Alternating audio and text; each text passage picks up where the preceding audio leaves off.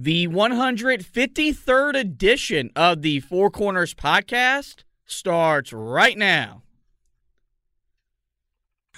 From the Basketball Podcast Network, this is the Four Corners Podcast. We win 54 to 53. North Carolina did it. North Carolina wins the championship. With 20 seconds left to play, goes back to Michael Jordan. Jumper from out on the left. Good! Fred Brown looking. Oh, way to Worthy. Worthy five. The Tar Heels are going to win the national championship. Weber front court. Carolina with foul. He takes the timeout. They're out foul. of timeout. Technical foul. Technical foul on Michigan. They're out of timeout. And the party is ready to begin on Franklin Street. Gets it back out to hit. Long outside shot. Short rebounded. May. It's over. 69 72. And how about them Tar Heels? They are the national champion. Pump fake for three. Too strong on the shot. That's it. The Tar Heels are the national daggum champion. Love guarded by Keels. Gets a screen. Pulls up for three. Got it. Caleb Brooks straight away. Here are your hosts, Josh Marlowe and Anthony Pagnotta. Hello and welcome to another edition of the Four Corners podcast. We are powered by Carolina Electrical Services. Josh and Anthony, we're back with you guys today. And the last time you heard us, we broke down the front court. Today we're back to break down Carolina's backcourt that is going to be the heart and soul of their chances of getting back to the Final Four and winning the national championship. So we're going to go through all of that today. But before we do that, we start every edition as we always do with our pod thought of the day, which is brought which is brought to you by DraftKings. And uh, today we go to current women's soccer head coach Anson Dorrance, a guy who is a big part of the Carolina athletic fabric and family. Um, and Gene, uh, Dean Smith one times quote that Carolina was a women's soccer school, and that was a big part of the dynasty that Anson Dorrance uh, had built there in Chapel Hill. They've won over 20 national championships in women's collegiate soccer. And uh, Anson uh, one time was, was quoted as saying, live on a path of never ending ascension. And this team ascended to heights last year that I don't think we thought were possible after a home loss to, to Pittsburgh in the middle of February, but they proved us wrong going on the run of a lifetime, starting with that win over Duke in that season finale all the way to the national title game. But this year, the hope is to ascend to be from national runner up to national champion, to cut down the net, to have that one shining moment on the Final Four stage at Houston the first Monday night in April. And if Carolina is going to do that, it's going to be in large part because of because of Carolina's backcourt and the duo uh, of Caleb Love and R.J. Davis. They are both back uh, after really taking that that step we wanted them to take uh, as sophomores a year ago, and now the challenge for them is is to improve and become better players as juniors, and we'll talk about that. You'll hear and you'll hear some audio from Brendan Marks about that a little bit later in the show. Additionally, like the front court, there is a little bit more depth now in the back court. Uh, D'Marco Dunn, who started in place of R.J. Davis the other night in the exhibition, he returns. Uh, even though Carolina did lose Anthony Harris, who transferred out of the program during the offseason, and then recruiting. Carolina brought in a dynamic combo guard, Seth Trimble, a guy who has been raved about all summer long. You saw why a little bit on Friday night in the win over Johnson C. Smith, and then Tyler Nickel, another guy that his shooting has been raved about. We saw it on display as well in that scrimmage uh, on Friday night as he hit in, as as he knocked in two three pointers. And so last year, Carolina basically played two guys in the backcourt. Once once Anthony Harris was, you know, had had to take a leave of absence for academic issues. It was basically the Caleb Love and R.J. Davis show. Uh, D'Marco Dunn just simply wasn't ready to be a big time player, and outside of that, there just simply wasn't another ball handler on the roster for Carolina. But that's not the case this year, as uh, Anthony uh, Hubert Davis has talked a lot about.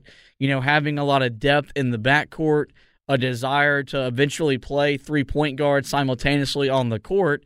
And while I don't think that's going to happen this year per se, you could look at this roster and say you could see him building towards that vision with a guy like D'Marco Dunn back for a sophomore year. You got a guy like Seth Trimble coming in as a freshman. You're starting to see that backcourt take, take shape under the vision of Hubert Davis. Yeah, no, there. I mean, there's no denying it. You're seeing a group that has a ton of depth, um, and this is something that we haven't really seen in a while here. Um, even as you know, as recent as last year. Um, you know, there was a time where you really were sort of uncertain about what was behind Caleb Love and RJ Davis because, you know, Anthony Harris hadn't broken out yet. I mean, he did some good things last year, but then even he exits the lineup for you. And that's the reason why these dudes played as much as they did a year ago. But this year's group, you feel a little bit more confident in them. I got to tell you, I, I was expecting him to take a step forward I think D'Marco Dunn has looked really good in the preseason action that we've seen him. And and this is the thing. I, I get it. It's only the preseason. We've seen him three times now. Saw him at late night.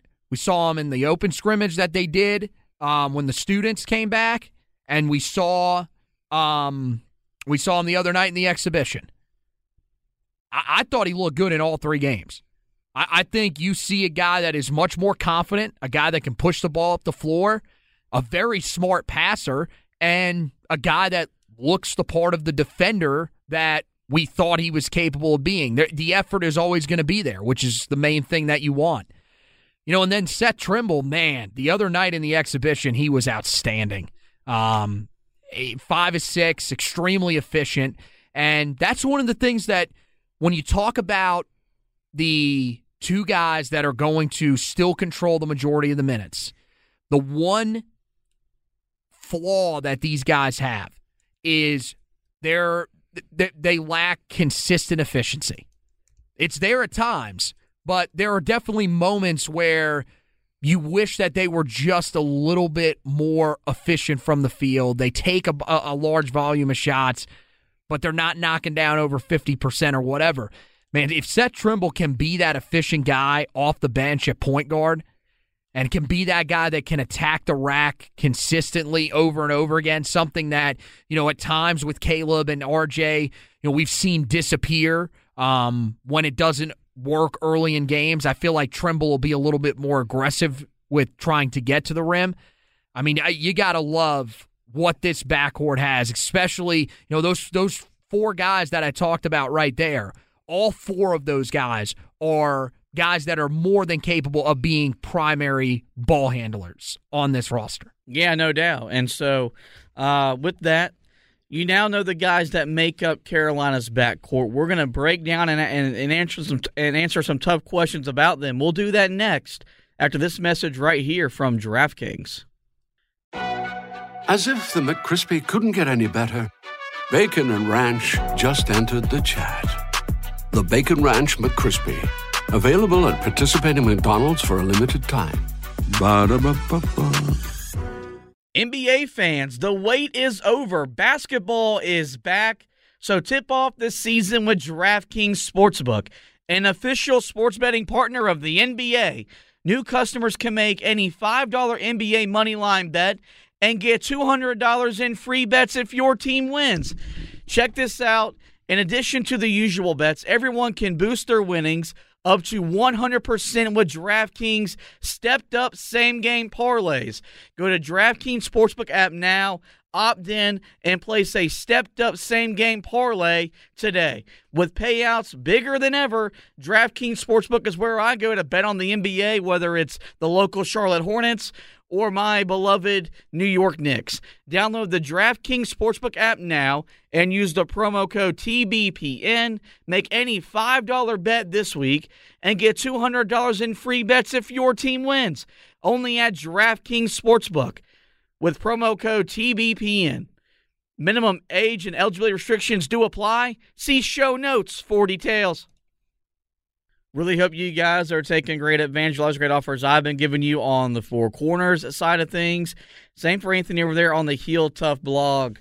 podcast, and so let's let's dive right into this backcourt. We know the guys that can make that make it up. Let, now let's really talk about each guy in their own their own unique way. We'll start with Love and Davis because they are they, they, they are the headliners. As I mentioned on the last edition of the of the show, they they too played the two most minutes uh, in a regular season since Kenny Smith did did, did it in 1986, 1987.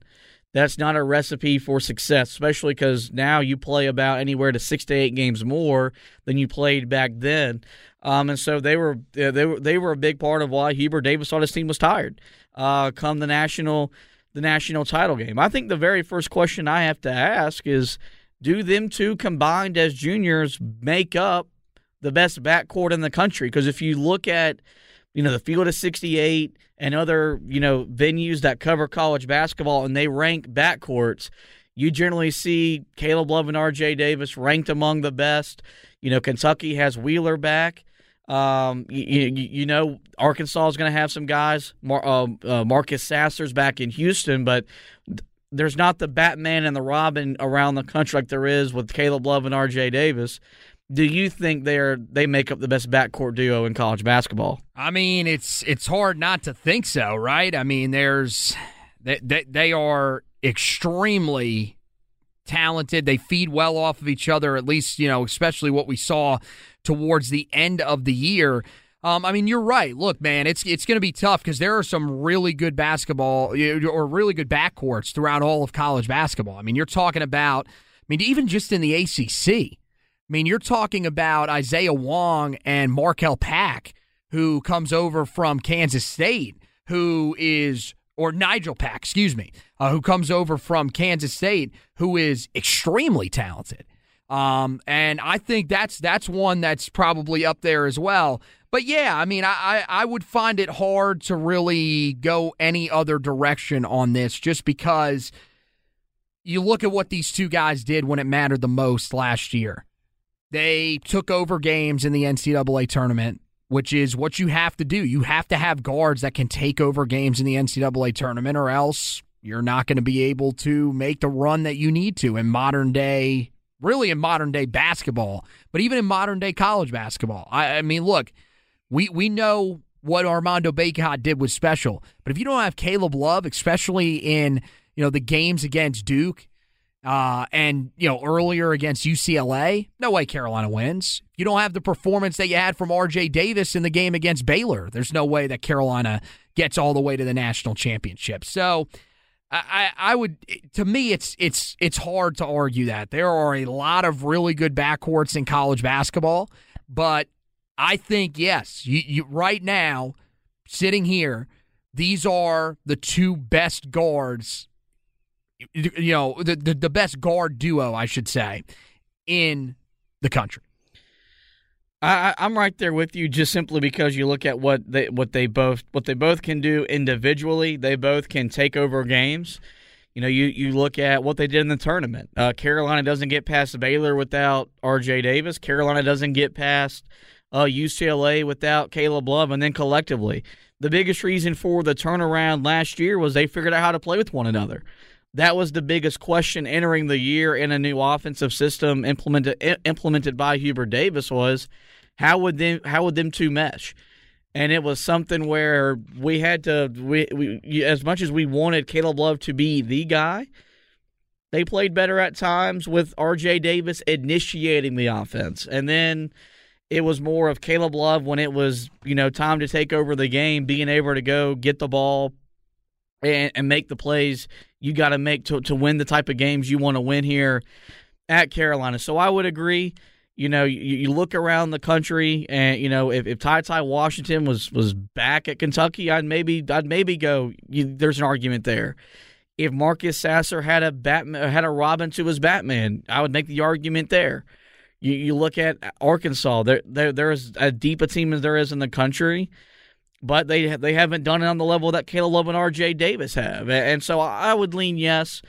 Um, but the best part about it is both guys have areas in their game that they can improve, and we'll start with Caleb Love and Brendan Marks from the Athletic. He joined me a couple editions on the show a while back, and here's how he thinks Caleb Love can improve this season for Carolina. I think for Caleb, first and foremost, um, you know, it's decision making. And, and that sort of radiates throughout his game. It, it's a ripple effect. You know, it's every single thing he does. It is decision making in terms of, okay, well, when should I you know, drive into two people and actually attempt a shot, a floater? When do I drive into two people and, and kick it out to an open teammate? Um, it's in terms of ball handling. It's in terms of knowing when he needs to pass and just get the ball out of his hands.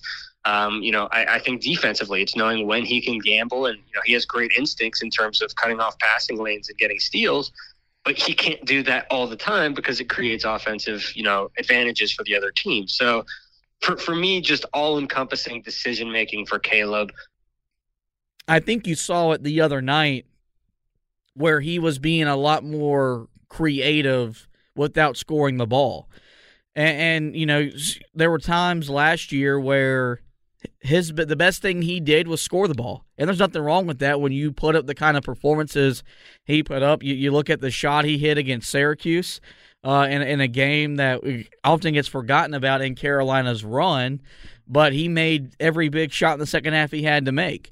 You look at the big shots against UCLA. Of course, the shot um, over Duke, but you know there, there there needs to be more to his game, and I think you saw that the other night. Granted, in an exhibition against a lesser opponent, but he was looking to run the offense and create for others, and that's going to be a big part of of what this team's going to try to do because they are a different team.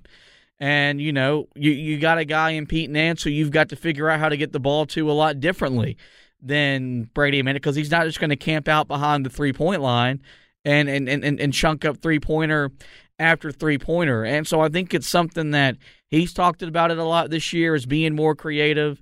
We we finally got to see it on display, you know, the other night in an exhibition, and it's something. And you know, if, if if he can take his his game to that that type of level, where he's still scoring the ball, but then he's creating for others it's going to make the game a lot easier for his teammates.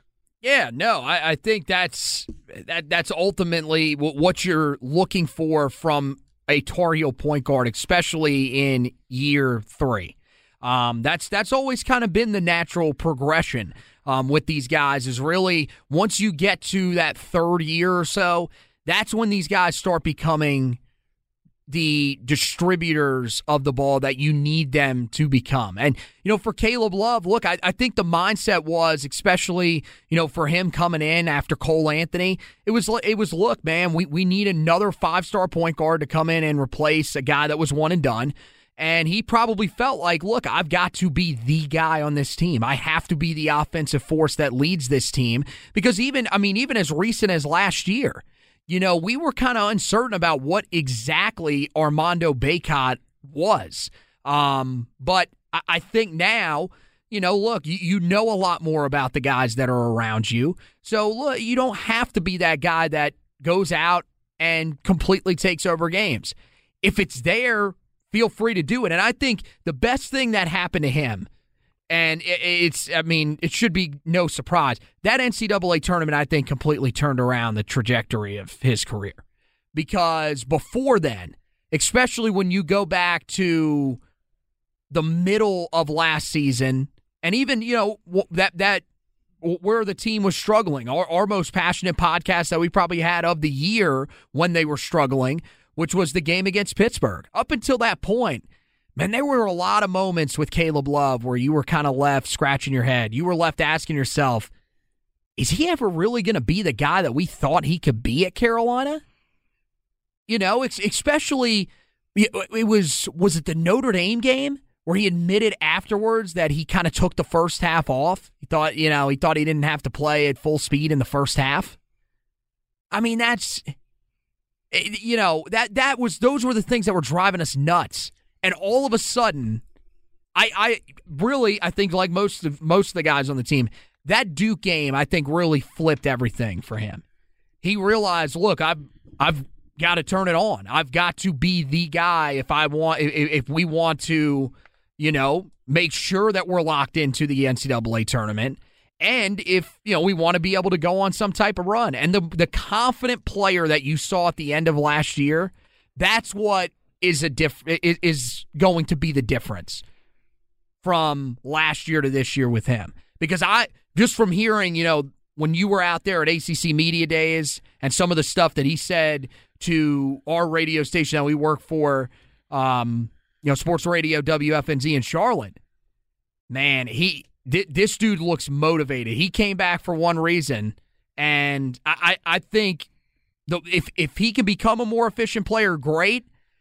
But I, I think ultimately the thing for him is just becoming a better overall leader of the offense and and and and on the defensive side as well, but primarily offensively uh, for this team. The good news for him is that not all of that responsibility falls on him because he does share responsibilities with with backcourt mate tough little nut, my probably current favorite player on the team, that being RJ Davis. That was that was given by you, by the way, the mantra of tough little nut. That has not officially been given out by Hubert Davis. Uh, and, and so here's what Brendan Marks had to say about how he thinks RJ Davis can improve as he enters his junior season. In the case of RJ Davis, I think it's, you know, mostly defensively. You know, this is a guy who obviously has some physical limitations.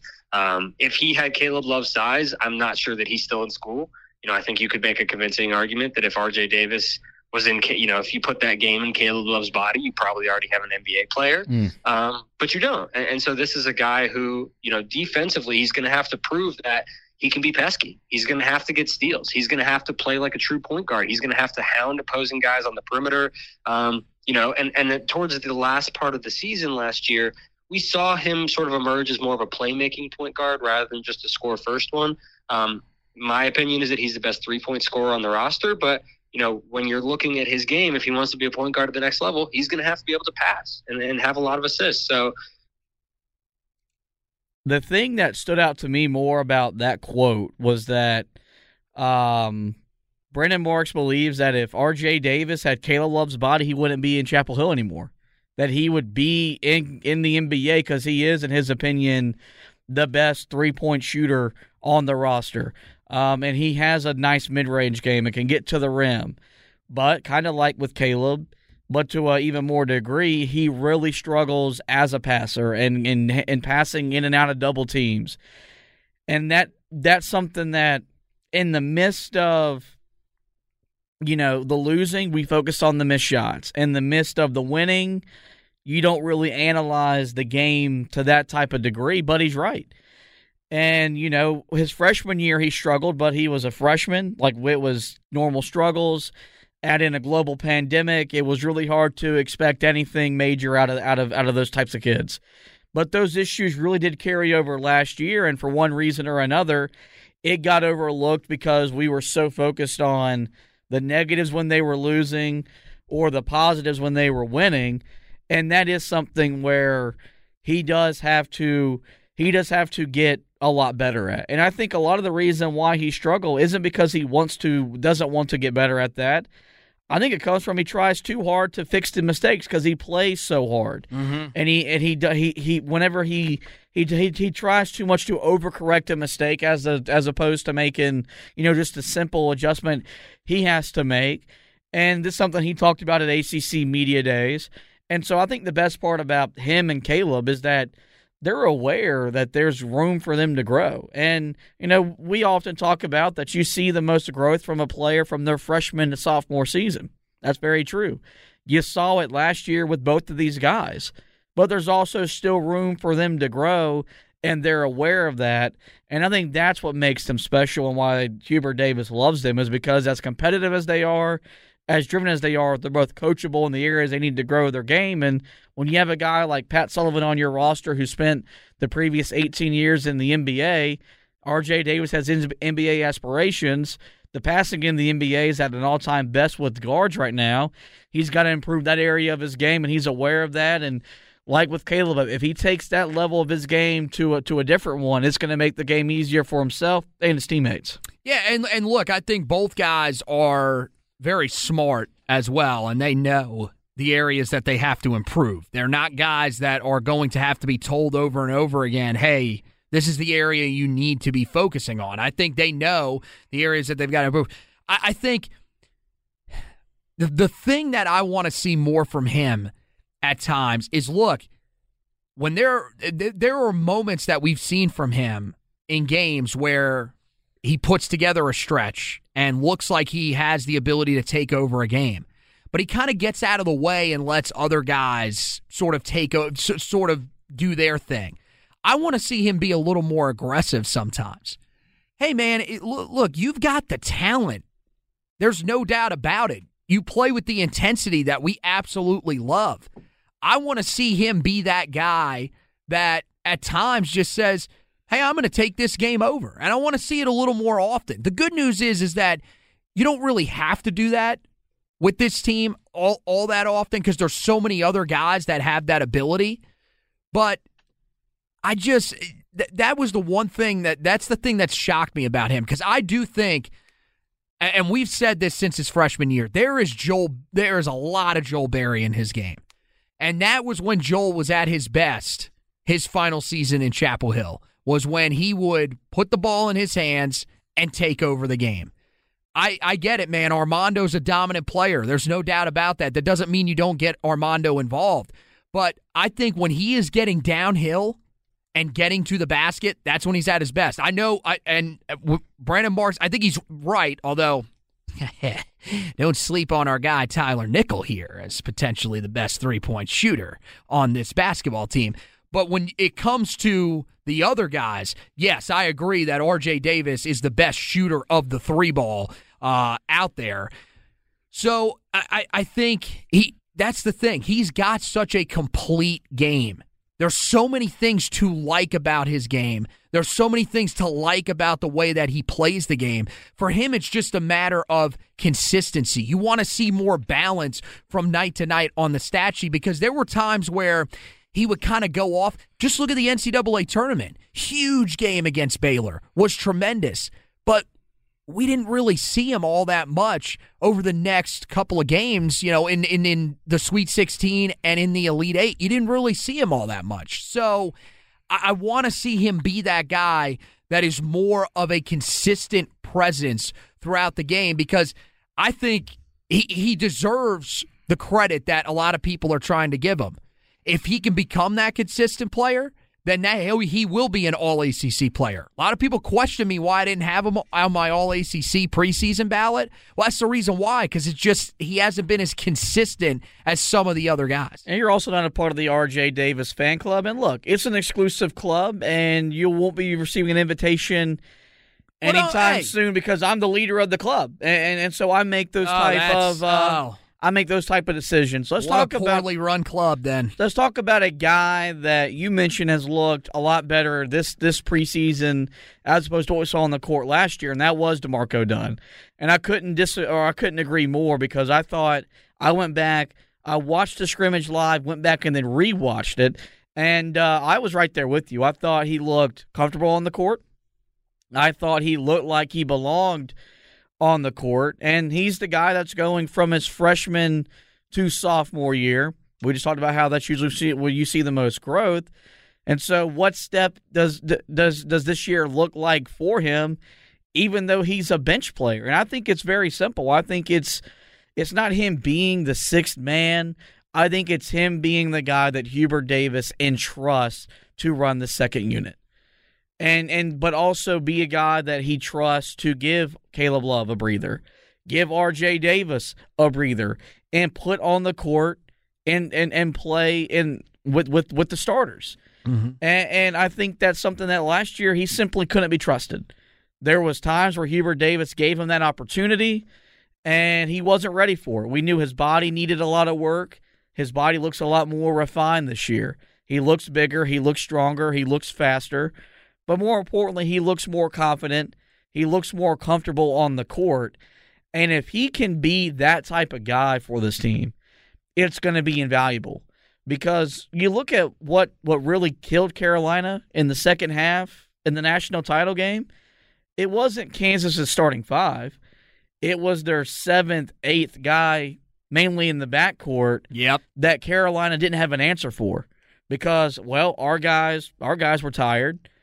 Kansas's guys weren't, and, and you couldn't you you weren't putting D'Marco Dunn in that situation. But if he can be that guy this year, where you know, if if if if one of them get into foul trouble, and he could go in there and he can give them a, a, a chance to sit on the on the bench for a four minute spot, mm-hmm. it's going to be huge for this team. And, and I think it's it's something that you know when you look at Carolina, whenever they have good backup point guard play, they they usually win a national championship. They did it, you know, in 09 because you had Bobby Frazor. You had at the time a guy we were really confident in moving forward, Larry Drew the second. And then in 2017, you had Nate Britt and even Seventh Woods. And so there, there's usually a formula that follows. If Carolina has a guy that come off the bench and, and play with the starters and, and be the, the, the, the leader of that second unit, it adds depth to Carolina and it makes that backcourt all the more lethal. Yeah, well, that, and that's the thing. And I think with him, you know, even more so than some of the other guys – there's there's just so much flexibility for him. He can play either of the two guard spots because he's got I mean and and he's got plenty of length on him too. Um, so I, I mean you're talking about a guy that is just it there, there's so many different ways that you can use him. But yeah, you're right, man. He has taken a huge step this offseason, and that's massive for Carolina because this was the group – I said when we previewed the front court, we and I it's still tough to say no, but we feel really, really confident in Dontrez Styles and Puff Johnson. We feel like, okay, those guys, they're pretty much known quantities at this point. We know they're going to be able to contribute in the front court. Who is that backup guy that we had in the backcourt? We don't have that guy. There's nobody that you looked at back there and said, we know that that guy is going to be a part of the rotation. We think that D'Marco Dunn is going to be a part of the rotation. We think that Seth Trimble is going to be a part of the rotation. We think that there's a possibility Tyler Nickel could be a part of it. But D'Marco Dunn this preseason has pretty much secured that spot. Um, I said it earlier. I thought all three times that we saw him in the preseason, he was tremendous. And by all indications, that's that's pretty much been the case throughout camp as well. This dude has really worked on his game. He's taken things to the next level. And yeah, I, I, I feel I feel pretty confident that he can be in the range of I don't know about Bobby. Bobby Frazor, man, is truly one of those guys that – you wonder how good could he have been if if Ty Lawson isn't there? Like Bobby Frazor, people forget, but he he started as a freshman. Like he was he was a legitimately good player. Um, not that Nate Britt wasn't or Seventh Woods, but Bobby Frazor I think was a step ahead of those guys. But I think that D'Marco Dunn can fit into that Nate Britt, Seventh Woods, definitely the Seventh Woods category.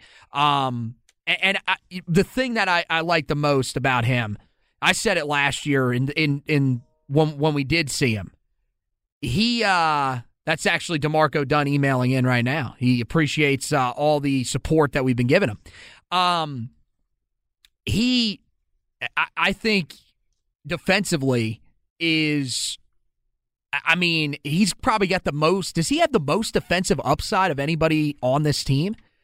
Because you got, I, I know you got Leaky, who is a known quantity defensively, but I feel like what we've seen from D'Marco Dunn at times, man, this dude can be a pretty strong defender in your backcourt. So yeah, I would I I feel pretty confident in, in in him this season. Yeah, I mean, I would probably lean I would probably lean Seth Trimble with the more defensive upside. Really? You know, because the way he plays, he's so aggressive, and that, that, that dude's ability to pressure the ball. I mean, so is D'Marco though. He's he's shown a lot of aggression too, though. Um, I, I I think it's just better that we actually that's actually an argument and a discussion. Um, we may have to consider having them suit up at safety uh, for the Tar Heels on the football field because they need all the help they can get defensively. Let's move on to Seth he, Trimble. Can, can he really do that? Uh, I mean, he, tell me, please. Look, look I, I, I, was, I check, was, the, check the email. I check was the a, email. I was maybe a two-sport athlete, in. so maybe he could take a page okay, from me. Not, do not take any page from the Book of Marlowe. The Book of Marlowe needs to be put in a very secret location away from human life. let's move on to Seth Trimble, a guy who is garnering a bunch of hype, a lot of attention. And Brendan Marks explained to us why that is as we as he gets ready for his freshman season in Chapel Hill. You know, he comes in as North Carolina's highest rated recruit, and you know, not that ratings are, uh, or not that recruiting rankings, excuse me, are, are biblical in any way. They're not set in stone, um, but there's a reason that he was held in that high esteem coming out of high school. You know, this is a guy who has the same hops and the same bounce and the same athleticism as his older brother, JP Tokoto, who started at Carolina. Um, you know, defensively, I think he's probably the furthest along of any of the freshmen. And as Hubert Davis clearly proved with his rotation last year, if you're not going to play defense, you're not going to play. And and Seth will play defense. Um, and then offensively, you know, Caleb and RJ cannot play as many minutes as they did last season. You know, they played the second and third most minutes in a season ever in North Carolina history behind Kenny the Jet Smith. Um, they they don't need to do that again. They're not going to be at their best if he if Hubert Davis has to play them that much again. So Seth can be a guy who I think alleviates some of the pressure from them, takes some time from them, lets them get a breather on the bench. Um, he can initiate offense. You know, he's explosive going to the rim. It's safe to say we are we are all excited about what this kid is going to do this year and and and into the future because he is he's the first prototype of what Hubert Davis wants in his backcourt. That's that that's the mold of the type of guy he's looking for, a super athletic guy, a guy that can play on the ball, a guy that can play off the ball, is a menace defensively. His shot needs work, but you know, you know Hubert Davis is his head coach. You got an NBA guy and Pat Sullivan on the roster. They're going to be able to develop him and get him where he needs to be needs to get from a shooting standpoint. But I I'm really excited to see what this kid this kid has to offer. I think it, it, it benefits him that he's in a role where he's coming off the bench, where he's not going to be asked to do a lot of big things. He's going to be asked to just do the little things, and and, I, I really think, you know, he's going to lay the foundation for if Love and Davis go. That when he's ready to take over as a sophomore, where he's supposed to make that biggest jump as a player, he's going to do so and make the and make the transition seamless. I, I I really I really am excited to see what him and even Tyler Nickel can do because I think they're they're going to be they're the future of this backcourt for Carolina. Mm-hmm. You know, from a from a scoring standpoint, from a highlight standpoint, where you've got the the the flasher that is Seth Trimble, you've got the splasher that is Tyler Nickel.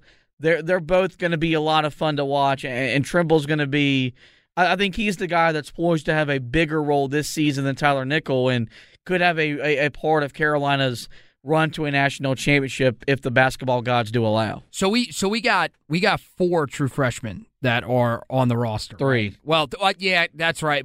Do yeah, because they're classifying Will Shaver as a redshirt freshman. Redshirt freshman because he was he a redshirt. Yeah. yeah, redshirt. Yeah, yeah. He reclassified and redshirted last year. Yes. Yeah, but so which which one of those, even if you throw Shaver in there, which one of those from this class did we do a whole podcast on? Uh, I think it was Trimble. Seth Trimble. There's a reason why. He is. I mean, it's it's hard because we we've had a lot of exciting point guards that have come through, but I think when you combine the fact that you feel like he's a multi-year guy he's probably the guy that we're most excited about at the point guard spot, probably since Coby White, right? Yeah, oh, yeah, because Cole Anthony was. We knew what we were getting. Knew he was a one and done. Knew he was a one and done. And let's just be brutally honest. As a he's a heck of a player. Was he exciting? Was he flashy? He was an NBA. He was the he guy was, that should have gone straight to the was, NBA. He was an NBA ready point guard. Yes. So yeah, I mean, like, look, we had moments where his his opener against Notre Dame, where he scored so many straight points, that was exciting. His game itself, though, wasn't. Nothing wrong with that. Like my game wasn't exciting either, but it got the job done. Seth Trimble's game is exciting, and it's going to get the job done, and he's going to be the guy that makes you stand up and, and, and scream at 11 o'clock at night. He's going to have Dick Vitale calling him a high riser, a PTPer. And so, I mean, that's why. And, and, you know, I think the best part about it is that he he's embracing this. He he's not he's not he's not turning away, and it's and it's the spotlight isn't too big because the role is just the right size. Yeah, it, it's not it's not a it's not an inflated role where you're having to replace you know Caleb Love and the and the goal was still win a national championship. Right. And to be fair, I think that's been the issue and that's been why it hasn't been as fun with Cole Anthony and with uh, to a certain extent. I mean, look, last year's run in the NCAA tournament and of course the game against Duke in the final 4 was extremely exciting with Caleb Love. But with Seth Trimble, man, it's just different because he's coming in. You know that he's going to have a chance to grow with this team. And that's the thing. We, we love getting attached to these guys that are here for multiple years. And with this dude, I mean, we we have seen how good of a scorer this guy can really be. Um, you love the aggressive nature that he has going to the basket. I mean, you just said it right there just a minute ago when we were talking about who has the be- the best defensive upside on this team. You said it was Seth Trimble because of the way that he plays. This dude is going to be a fan favorite for Tar Heel fans. And I think that's kind of what Carolina needs. And look, you talk about guys that could be Nate Britt, Seventh Woods in the backcourt. Man, he's not a veteran, but this dude, this dude is uber talented. And again, if if if he had been able to go through a normal time in high school because he was, you know, still kind of late COVID his senior year, junior year was in the midst of COVID. This guy would have been a five star player. Mm-hmm. Like he is, he really is that good. And so I think the question with him is not if, but when. And if it can, if, if he could break out this season, I'm going to tell you, he he will have a heck of a chance to become that first guy off the bench for Carolina. I think that is more than possible because, as you said, this is Hubert Davis's first point guard recruit. This guy fits what Hubert Davis wants to do. I, I think the sky is the limit for him, and that's the dude we're probably most excited about. But I mean, to be fair to Tyler Nickel, I think with him, the thing that's really interesting is look, we knew coming in Guy's a shooter. Guy has some length on him.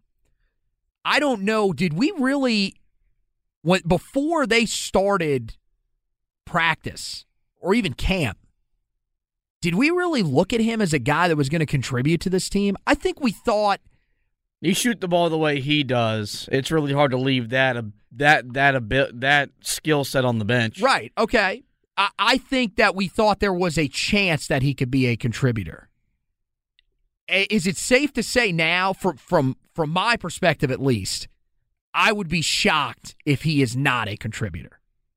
Like I think now. Oh yeah, I'd be really. He is real. He. I mean, unless he unless he's that much of a defensive liability, to where you can't like uh, uh, uh, basically if he's what Kerwin Walton was as a freshman, but Kerwin Walton was the only three point shooter we had. Yeah. So you had to you you had to live and die with his defensive woes because he was the only guy that year putting the ball in the basket. So yeah, I would be really surprised if he does not have a role of some degree, which leads us to the ultimate question. And it's will this team go as far as the backcourt takes them? And I think it's really like, you know, we talk about the grand scheme of things. It's a team game. You got to play with five men as, as one and one heartbeat. The answer is yes because the answer is go look at the second half. Kansas's backcourt took them to a national titles. Carolina's didn't. Like you, you, you, you look at teams that have great backcourts. You look at Baylor two years ago. Uh, that that that that that backcourt was was dominant, dominant. You look at when when when uh, Virginia won it, their backcourt was was really really good. You look at uh, Cole Anthony's freshman year, the the the backcourts that year that made the Final Four guess what? They were really, really good. Like you, you can build your team to be built with the front court. Kentucky tried to win a national title in the front court, and they lost to Wisconsin in the 15 Final Four, who also had a great front court. Their back court outplayed them, and so that that's the thing is that the game is played now. It is decided by guards. Mm-hmm. It's the way that this way that basketball is being played now. It's the way that you know we the rules are are are, are constructed is for the guards to make the plays, and Definitely. so yes, This team is going to go as far. Last year it was just Caleb Love and RJ Davis. But this year you've got Caleb Love, you've got RJ Davis. You're more confident in D'Marco Dunn. And we feel like Seth Trimble and Tyler Nickel are going to have their roles on this team. They this team is going to go as far as that that group, not that duo, that group takes them. Well, and look at the other teams that were that have dominant big men in college basketball this year and last year. Kentucky, Oscar Tshiebwe, the guy that I think is probably the biggest contender to National Player of the Year for Armando Bacot. What was one of their biggest issues in their tournament game against St. Peter's? Backcourt play. Gonzaga, great front court. Drew Timme, one of the better players in the country. I can't believe he's actually back. The human Pringle, as I say. He looks like the Pringles man with his mustache. All right. Um, but what what let them down in the tournament? Their backcourt. So yes, it's it's very it, it is so true that at this point, if you don't have guys that can shoot it at a high rate, it's just you're not gonna you're not gonna win. And I thought that was the one of the biggest issues for Carolina in the second half against Kansas. They ran out of steam. Mm-hmm. They weren't making the shots that they had to hit down the stretch of that game. Something that they had done so often over and over again throughout that NCAA tournament run. I think this year, with the depth back there, that is going to help keep these guys fresher throughout the season. And I think that's the biggest thing. Yeah, it, this this this backcourt is going to take them as far as they need to go. But it is important that you do not lean on that backcourt as heavily as you did. R- really, I- I'm saying the starters as heavily as you did at times last year because you don't want them to be dead tired. Look, is there a chance they could still get it done? Oh, hell yeah, there is. Because they're, as we mentioned, that's the best backcourt duo in the country in our minds. But in order for, for you to have the best opportunity to set yourself up with the best chance to win the national title this year, you need to have your depth step up. And I, I, if you would have asked me this question a month, month and a half ago, I would have told you on a scale of one to 10, how confident are you in the backcourt depth? I probably would have told you about a four. If you ask me today where my confidence is at with the backcourt depth, I would probably say about a seven. Because I really, really like, I think the two guys that have had the best camps into preseason practices of the of the season so far are D'Marco Dunn and Tyler Nickel. Those are the guys that have grown the most to me on this entire roster here in the preseason. So I, I feel like th- this there's reasons to be confident in this Tar Heel backcourt. Yeah, no, most definitely. And we're ready to see it all come together. That'll start on Monday night at 9 p.m. in the Smith Center against UNC Wilmington. And with that, guys, that's going to wrap up this edition of the podcast. But we do encourage you to head over to the website, heeltoughblog.com. Uh, go back, get all your fix from Carolina's big win over Pittsburgh. And then this weekend, we'll be getting you ready for the South's oldest rivalry as Carolina looks to get their first win uh, in Charlottesville under Mack Brown ever. And, and and it's it's it's a big one for the Tar Heels as they continue their march to the ACC title game.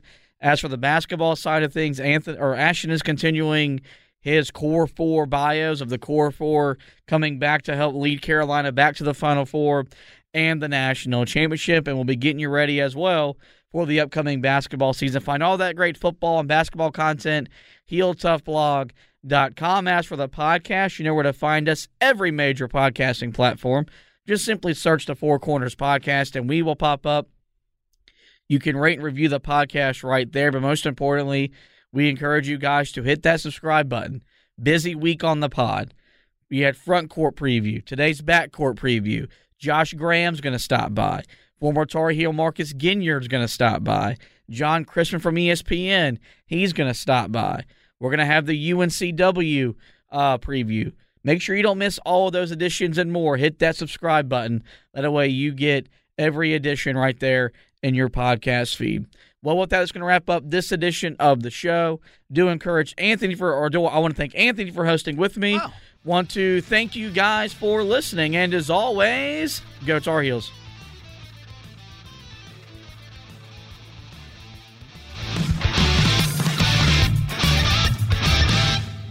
Guys, it just doesn't get any sweeter than that.